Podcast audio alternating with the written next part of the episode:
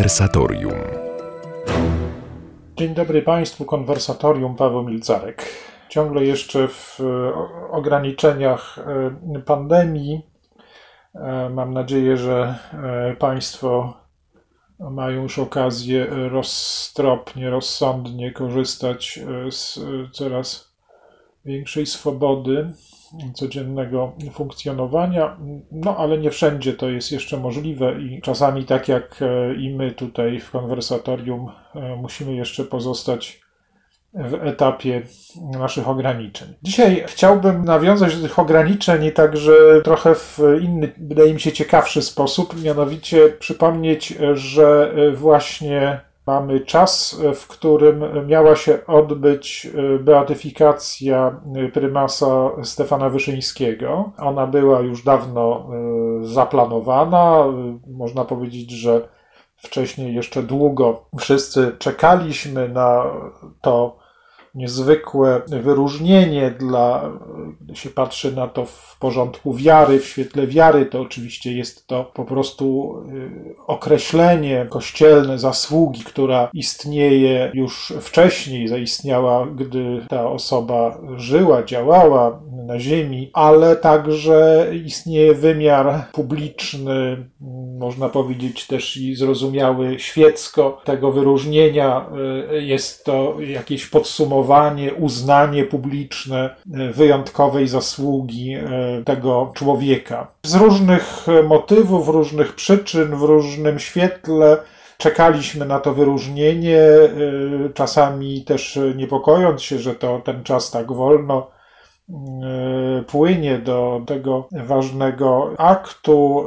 Co jakiś czas pojawiały się, tak jak to są te w przysłowiu młyny Boże powoli e, mielą, tak, to nie jest nic dziwnego, że w urzędach kościelnych e, i e, w Polsce i w stolicy apostolskiej czas mierzy się trochę inaczej. W takich sprawach, zwłaszcza to jest akurat zrozumiałe, wtedy sprawdza się powoli, spokojnie różne fakty, dane, wypowiedzi. To jest rzeczywistość procesu, w tym wypadku procesu beatyfikacji weryfikacyjnego, więc jest zrozumiałe, że nie ogłasza się hurmem kogoś w do, do doskonałym, tak? tylko zwraca się uwagę na wszystkie e, e, szczegóły, okoliczności, bierze się pod uwagę głos świadków, nie tylko wychwalających, ale też i krytykujących. W przypadku wielkich postaci, a zwłaszcza osób, które brały na siebie odpowiedzialność rządzenia, jak prymas, biskup, arcybiskup, e, no to nie jest łatwo, żeby uniknąć też i momentów krytycznych. W przypadku prymasa Wyszyńskiego było oczywiste, także w momencie startu procesu, że mm, dużo do powiedzenia, dużo do postawienia swoich kwestii będzie miała strona, jakby to powiedzieć, adwokatu z diaboli, tak naprawdę rzecznika tej ostrożności, sprawiedliwości, pilnującego, żeby niezbyt szybko ogłaszać czyjąś chwałę. Wiemy, że takie beatyfikacje czy kanonizacje w cudzysłowie, które bardzo szybko e, przychodzą, e, zupełnie nieurzędowe ogłaszanie różnych świeckich i nieświeckich świętych czasami się kończyło katastrofami, kompromitacjami, bo to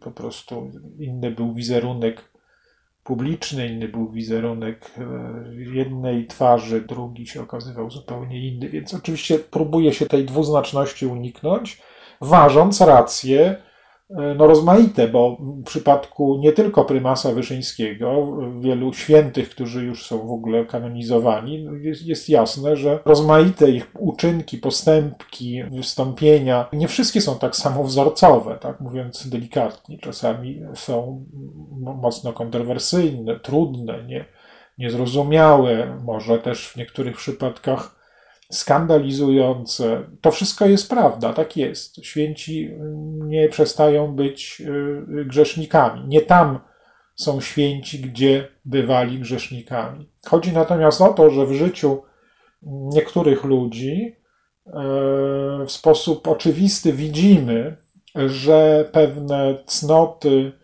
y, powiedzmy w świetle wiary, pewne dary, łaski, owocowały tak mocno, że doprowadziły niektóre działania, niektóre akty y, tej osoby na, na, poziom pewnej nadzwyczajnej bliskości z planami Boga wobec Niego. To jest właśnie uświęcenie, obecność Boga z Jego wolą, Jego planami wewnątrz tego człowieka. I w planie świeckim widzimy często jakieś objawy w zwykłej moralnej, ludzkiej szlachetności, co nie zmienia faktu, że człowiek pozostaje człowiekiem i w związku z tym zawsze można zgłaszać różne zastrzeżenia, punkty, w których się było niezadowolonym z tego czy owego postępku czy działania. To samo dotyczy prymasa Wyszyńskiego i w związku z tym jest jasne, że, że ten proces musiał, musiał trwać, że równolegle z tym rozwijał się zwykły, normalny nienormowany, prywatny kult wiernych, że czasami z trudem e,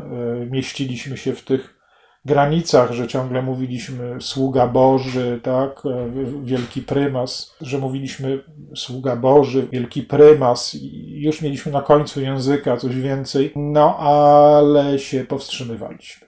Miał przyjść, miał nadejść ten czas, że już także oficjalnie ta granica miała zostać otwarta. Mieliśmy przejść do tego nowego momentu, nowego czasu, w którym by się mówiło błogosławiony Stefan Wyszyński. Na razie y, ten czas się przesunął do przodu. Mamy odłożoną beatyfikację. Można się zastanawiać, czy to dobrze, czy czy niedobrze. Zawsze takie decyzje są kontrowersyjne. Z jednej strony jest e, wielka słuszność w tej motywacji, że no, chciałoby się, żeby ta uroczystość mogła zgromadzić wielu ludzi, wielu uczestników, wielu gości, także tych, którzy by przybyli gdzieś z daleka. Dzisiaj to by nie było możliwe. Dzisiaj tak naprawdę, aby ta uroczystość odbyła się z całą e, przejrzystością, no to trzeba by było zachowywać najróżniejsze środki ostrożności przy takim wielkim wydarzeniu i, i, i, weselu, tak powiedzmy, byłoby to bolesne odczucie.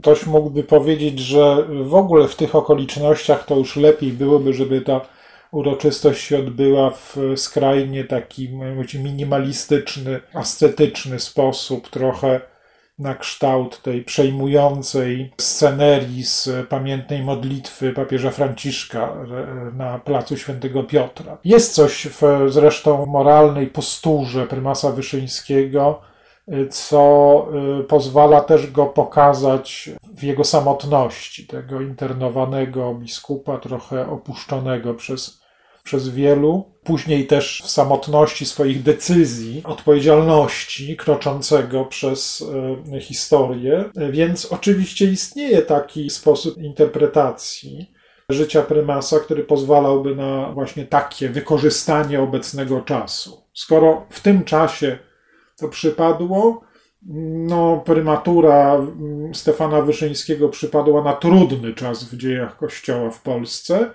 beatyfikacja w inny sposób na jakiś bardzo trudny moment w dziejach w ogóle, można byłoby powiedzieć, przyjmujemy ten znak czasu, przyjmujemy ten czas, który został nam dany i czytamy te, te znaki. To, co jest zrozumiałe e, w swojej głębokiej treści, nie zawsze może jest zrozumiałe w swoim wydźwięku publicznym, prawda? Można byłoby z kolei powiedzieć, no cóż, chyłkiem zrobiona beatyfikacja, w której nie mogliśmy uczestniczyć. Więc rozumiem też i ten ruch, że uroczystość została przesunięta, odsunięta w czasie, w końcu mm, świętość, no, przyrodzone szczęście prymasa Wyszyńskiego jest już faktem również procesowo kościelnie stwierdzonym. E, sam akt uroczysty dozwalający na e, kult publiczny w różnych kościołach lokalnych jest czymś, co, co ma nastąpić. Powiem jeszcze na koniec tej części, że jest też coś, co krąży mi zawsze w pamięci w związku z tą sprawą prymas Wyszyński, który e, z tą z taką swoją znaną z jego różnych zapisków e, nutą pewnej goryczy miewał takie momenty takiego, jakby to powiedzieć, realizmu no, niesłodkiego. Jest taka, taka myśl, że komuś dzielił się tą uwagą, że na pewno nie dożyje do jubileuszu 600-lecia obrazu Jasnogórskiego, który miał być obchodzony i był obchodzony w 1982 roku że na pewno do tego nie dożyje, bo wielkie święta nie są mu przeznaczone. To jest zapewne to doświadczenie nieobecności w różnych miejscach na Jasnej Górze i w ogóle omijania go różnych splendorów i, i różnych wesel, szczęść, radości, pewnie akurat tych, na których mu szczególnie zależało. Myślę sobie, że, że coś z tego jest też w tej historii z beatyfikacją. Pewnie w tym geście przesunięcia jej jest też próba zachowania czegoś z tej celebracji radości dla niego w tym dniu, jeśli, jeśli dla niego to jest w tej chwili jakoś szczególnie ważne. Dla biskupa pewnie, także i z nieba jest ważne, gdzie są w tym momencie jego wierni.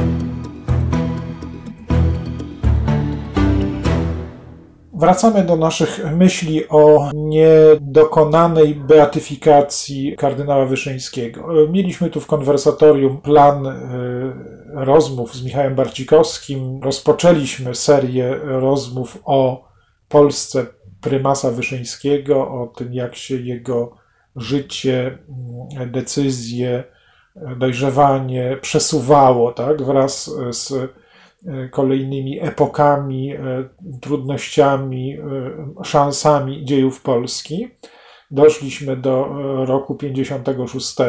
Myślę, że te rozmowy dopełnimy, gdy będzie można je kontynuować. Ale teraz, właśnie w dniu niedoszłej beatyfikacji, zastanówmy się może jeszcze przez chwilę. Pamiętam, że gdy powstawał w Warszawie pomnik prymasa Wyszyńskiego, który stoi przed kościołem Wizytek na, na, krakowskim przedmieściu. Jest taki w szczególnym geście, postawie, prymas siedzący na katedrze z tym swoim e, gestem e, podpierania twarzy łonią. Gdy planowano ten monument, e, to w trakcie narad tego dotyczących oczywiście pojawiła się, się jakby ta alternatywa, delikatna kontrowersja w jaki sposób ten monument, kogo ten monument ma upamiętnić?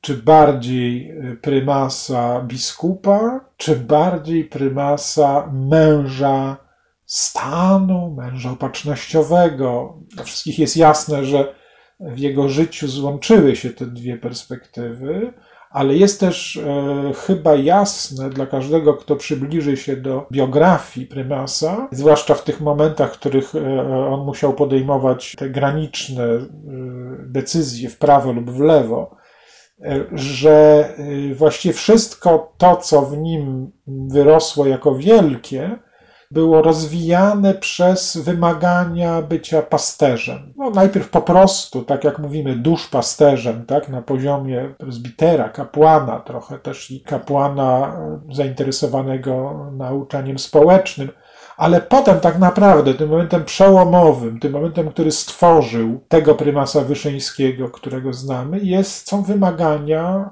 rozterki, alternatywy biskupa i prymasa, de facto spełniającego rolę jakby, jakby głowy kościoła w Polsce, choć takiej osoby nie ma, ale jemu, jemu w konkretnych warunkach przypadło to, że, że otrzymał od papieża te szczególne uprawnienia i jego osobowość gotowa do tego, y, jeszcze dodatkowo się do tego dostosowała, że stał się tym kierującym tak, całym kościołem w Polsce. Dopiero wszystko inne z tego się bierze. Prawda? Na przykład też ta jego rola, y, którą uzna każdy Polak, y, jego rola w tym, co się działo z duchem narodu, z y, także substancją życia narodowego w PRL-u, jego rola w tym jest niewątpliwie bierze się z e, pilnowania swojej funkcji biskupa, swojej, swojej funkcji, funkcji, właściwie więcej, osobowości biskupa. Bo przecież e, te wszystkie dramatyczne decyzje, różne kompromisy, ugody i tak dalej, które też e, były na początku jego drogi biskupiej, te różne próby wymanewrowania także komunistów, one zawsze miały to jedno założenie – żeby Kościół w Polsce zachował swoją właściwą mu wolność. Ta wolność z kolei, jej fundamentem jest niezależność e, w powoływaniu biskupów, e, w obsadzaniu stanowisk kościelnych, w wykonywaniu funkcji pasterskich przez biskupów, w rządzeniu Kościołem. I z tej jakby dla niektórych minimalnej pozycji, którą prymasowi udało się zachować, nie, w, nie we wszystkich, właściwie w większości krajów podporządkowanych komunizmowi, ze strefy wpływów sowieckich, to, to, to się nie udało. W przypadku Polski to się udało, prymasowi Wyszyńskiemu się to udało. I z tego, powiedzmy sobie, kościelnego Piemontu, z tego skrawka swobody, wolności, można było startować zależnie od e, sytuacji w różnych kierunkach, tak, zawężając, rozszerzając, ale e, ważne było usytuowanie tego miejsca, które jest najważniejsze. To jest trochę tak, że prymas wybrał to miejsce właściwie katechizmowo najważniejsze. Kościół pozostaje kościołem tam, gdzie, je, gdzie ma swojego biskupa i prymas o to, o to dbał. Więc niewątpliwie to, że w pomniku swoim warszawskim jest przede wszystkim pokazany jako jednak biskup, tak, zamyślony, trochę poważny, znaczy poważny na pewno i, i może trochę frasobliwy, tak, ale, ale biskup w stroju biskupim, to to jest bardzo dobry akcent. To o to cały czas tam chodziło. Natomiast oczywiście y, mamy też y, w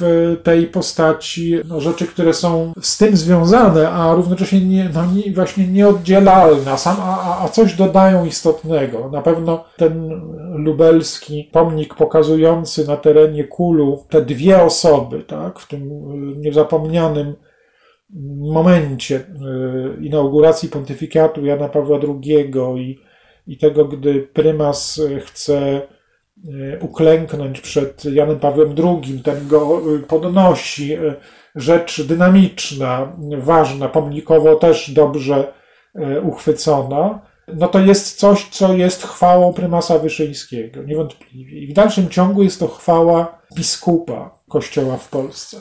Pomnik prymasa Wyszyńskiego, właściwie bardziej pomnik prymasa Wyszyńskiego niż pomnik Jana Pawła II, bo to tutaj Jan Paweł II zachował się z czcią wobec tego, y, który go właściwie wychował. I to w takim wychowaniu prawdziwym, w którym jest ojciec i syn, i w którym syn no, nie jest po prostu pokornym cielęciem, tak? takim kimś, kto zwyczajnie powiela, kopiuje wszystko, co y, zobaczył u ojca, ale z drugiej strony to, jak się zachowuje, jak myśli, jak decyduje, no nie da się w pełni wytłumaczyć bez ojca. W przypadku Jana Pawła II, Karola Wojtyły, ta zależność e, była oczywista i w pewnym momencie na pewno uznana i rozpoznana jako coś, co go zbudowało. I to w sposób spektakularny zostało pokazane w dniu inauguracji pontyfikatu i także w tych słynnych słowach Jana Pawła II, w których on mówił, że nie byłoby papieża z Polski, papieża ze stolicy w Krakowie, gdyby, gdyby nie było prymasa Wyszyńskiego, jego programu milenium, tysiąclecia. To wszystko jest y, prawda i to chwalebna prawda prymasa Wyszyńskiego.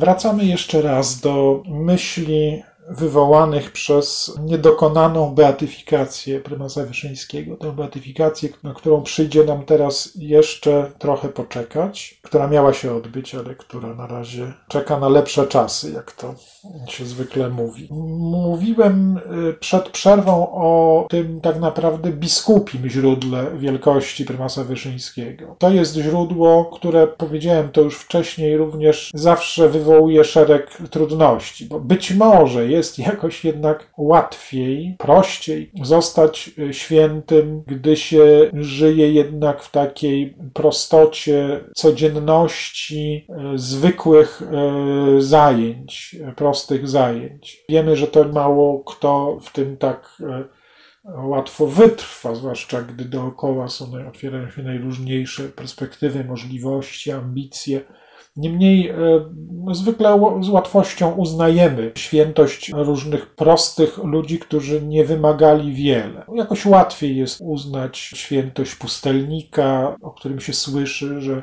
że żył e, cały czas w jakiejś, w jakiejś samotni, modląc się, uprawiając ziemię, pomagając gdzieś tam ludziom, którzy do niego przychodzili, może uzdrawiając zwierzęta, jak to czasami też się czyta i słyszy, to budzi takie rozrzewnienie i, i uspokaja. Podobnie, gdy się słyszy o jakimś życiu człowieka oddanego po prostu na co dzień dziełom miłosierdzia, to choćby to budziło różne podejrzenia, kontrowersje, pytania, to mimo wszystko taka świętość Matki Teresy z Kalkuty to jest coś, co mocniej, szybciej przekonuje, otwiera. W przypadku takich osób jak prymas Wyszyński, mających odpowiedzialność, taką, w której trzeba podejmować decyzje wobec y, ludzi, takie, które mają potem wpływ, no po ludzku patrząc natychmiastowy, na plus, minus, na czyjeś szanse, no to to gromadzi zadowolenie i niezadowolenie. O prymasie Wyszyńskim y, mówiło się bardzo często jako o człowieku nie tylko skłonnym do takiego autokratyzmu, do pewnej y, mocnej ręki swoich decyzji, ale także jako kimś, kto bywał trochę złośliwy. Czasami ci, którzy byli niezadowoleni z jego decyzji, y, zwracali uwagę na pewną, y, ich zdaniem, bezwzględność jakichś wyroków kanonicznych, które prymas ferował no, mówiło się o pewnej takiej surowości, tak, różnych jego wypowiedzi wobec ludzi. To wszystko zawsze albo ma w sobie ziarno prawdy, albo gdzieś ociera się o, o słuszność po prostu jakiegoś wyroku, a jednak, gdy się myśli, co by było bez tych e, decyzji, no nie jesteśmy pewni, czy byłoby lepiej. Inna sprawa, że y, annały kościelne znają sytuację nieraz, w której to święci się ze sobą wadzili, tak? za, za życia byli y, sobie przeciwnikami w różnych sprawach, a pogodziło ich to, że po latach znaleźli się w jednym katalogu świętych Kościoła. Jest taka perspektywa, w której to się ze sobą godzi. W przypadku prymasa Wyszyńskiego jest więc od razu taka trudność, prawda? Człowiek nie tylko postawiony na wysokim szczeblu, ale też i zmuszony nawet przez okoliczności do podejmowania decyzji prawie wojennych, tak? strategicznych, wojennych, takich, których nie wszystko się do końca wie, nie wszystko można zbadać, pewne rzeczy są okryte mgłą, a mimo to trzeba tam posłać akurat oddziały, które się znajdują pod moim, pod moim dowództwem. To militarna perspektywa, ale prymas w sytuacji zderzenia z y, służbami bezpieczeństwa, y, wywiadem, kontrwywiadem, e, różnymi spiskami, jakimiś różnymi dziwnymi, podstępnymi zachowaniami komunistów, także wobec e, jednak jakichś trudnych niekiedy relacji z e, Kościołem na Zachodzie, w inny sposób też trudnych relacji ze Stolicą Apostolską, no, znajduje się w, w sytuacji, w której trzeba podejmować decyzje i lepsze są czasami decyzje jakieś niż żadne. To jest jego perspektywa. No i w takiej sytuacji nieraz, no, chcąc e, sobie oczyścić pole, nie myśleć o tych o tych właśnie wszystkich kontrowersyjnych sytuacjach, e, a myśląc po prostu o świętości tego człowieka, to też pragniemy, tak robimy, nieraz uciekamy w takie wielkie perspektywy, po prostu wielkie słowa. Tak? Wystarczy nam po prostu to, że był wielkim przywódcą narodu, że to był nauczyciel w dobie tysiąclecia, tak, milenium, nauczyciel kultury narodowej. To wszystko są prawdziwe nazwy. To wszystko wynika z tego, co prymas robił. Ale z drugiej strony nie można zapominać, że to w przypadku prymasa to, to właśnie nie na tym polega, że jego wielkość tutaj, taka szeroko się rozciągająca, że ona by dawała proste usprawiedliwienie dla niego, gdyby był człowiekiem poza tym nie tylko trudnym w kontakcie, ale po prostu jakoś nieuczciwym, czy dwuznacznym, czy gdzieś tak, czy inaczej złym. Więc oczywiście nie jest tak, że ta perspektywa, nazwijmy ją polityczna, to jest taka inna nazwa świętości. Takiej świętości, która zwalnia z, z wielu innych trudnych pytań. Nie, nie zwalnia. I proces beatyfikacyjny między innymi na tym polega, że nikt tam nie zastępuje prawdy o człowieku takimi wielkimi stwierdzeniami, że przeprowadził nas przez Morze Czerwone komunizmu i że y, był wielkim przywódcą, i że ucieleśniał ducha narodu. To są wszystko piękne, niekiedy bardzo, bardziej poetyckie, niekiedy zupełnie realistyczne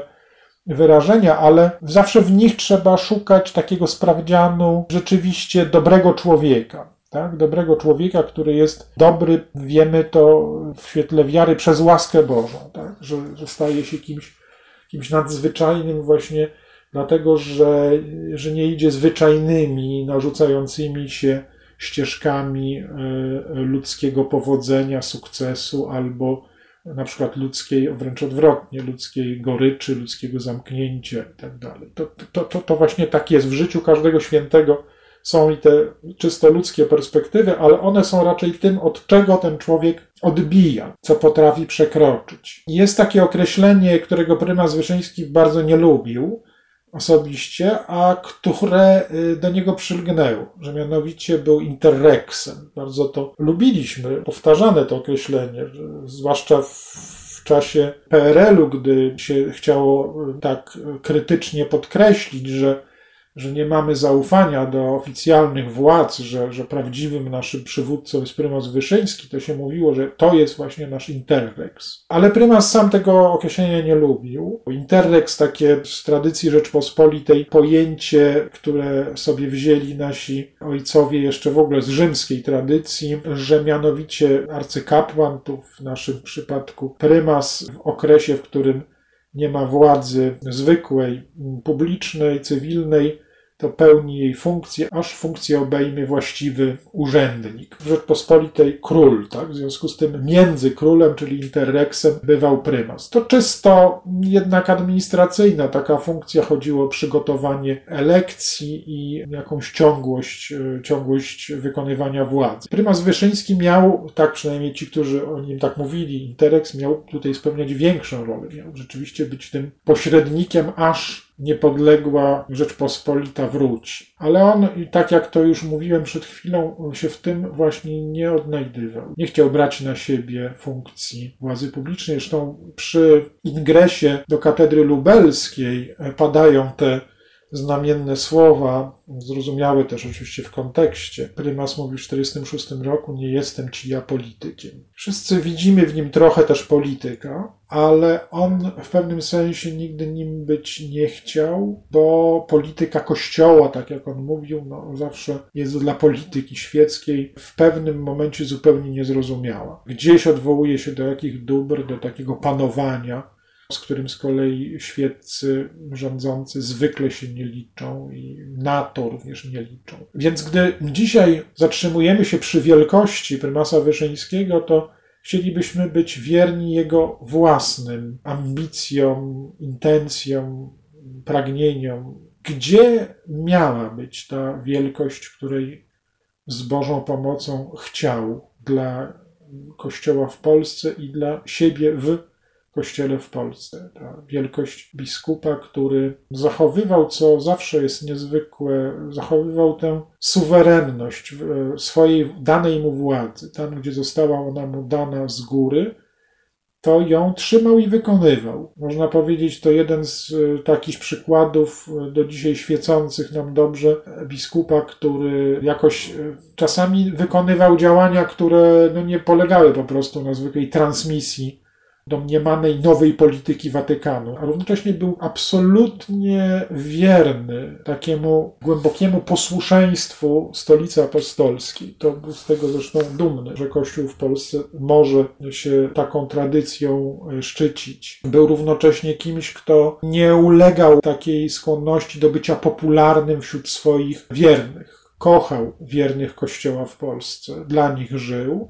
ale równocześnie właściwie był dość obojętny na tworzone y, mu scenariusze wielkości. Dotykały go niewątpliwie te wszystkie nieprzyjemne, trudne, niekiedy podstępne jakieś działania za jego plecami, zakulisowe, które, w których uczestniczyli także niektórzy reprezentanci polskiego życia katolickiego. Były takie środowiska katolików świeckich, które bardzo źle przez wszystkie lata rządów prymasa Wyszyńskiego oceniały jego działania, zarówno jego jednak e, dystans mocny wobec marksizmu, wobec komunizmu, bywało, że był krytykowany, z drugiej strony jego mocne przywiązanie do e, takich e, podstawowych, można powiedzieć, schematów życia katolickiego, do pobożności maryjnej, do, można powiedzieć, tej, tego społecznego także wyrazu przeciętnej religijności, tak?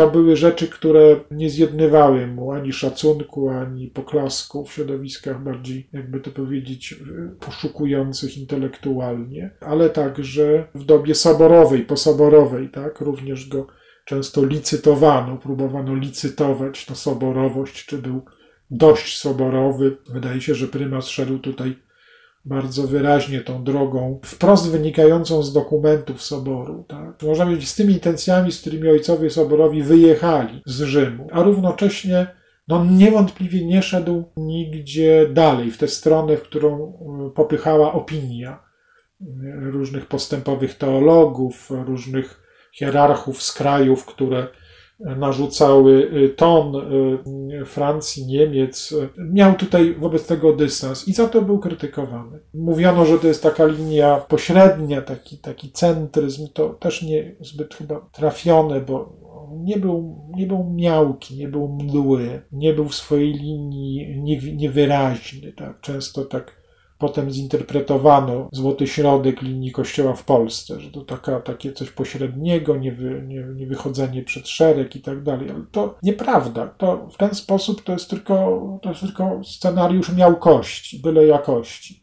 A prymas nie prowadził Kościoła w Polsce drogą byle jakości, chociaż prowadził go drogą respektu także dla tych, można powiedzieć, słabszych we wspólnocie. Pamiętał o tej złotej zasadzie, że pasterz nie może iść tak szybko w różnych sprawach, żeby zostawił za sobą swoje stado. Bo czasami też jest prawda, że, że to w stadzie jest taka pewna również stabilność, którą pasterz musi, musi zważać. Tyle tych, e, tych rozważań właściwie w porze beatyfikacji, której nie ma, której na razie nie będzie, ale która w nas jest, bo jest w nas to rozmaicie motywowane przekonanie, że prymas Wyszyński e, znajduje się już ponad nami, jest patronem wielu naszych spraw, wielu naszych rozstrzygnięć także dzisiaj. No cóż, wszystko inne zostawiamy na na moment, beatyfikacja już nastąpi.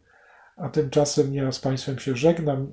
Pozdrawiam serdecznie w tym e, ciągle czasie takiego falowania między już swobodą, a, a ciągle jeszcze ograniczeniami e, pandemicznymi. Zapraszam jak zwykle na konwersatorium następne w niedzielę o godzinie 13. Ja tymczasem żegnam się z Państwem. Dobrej niedzieli.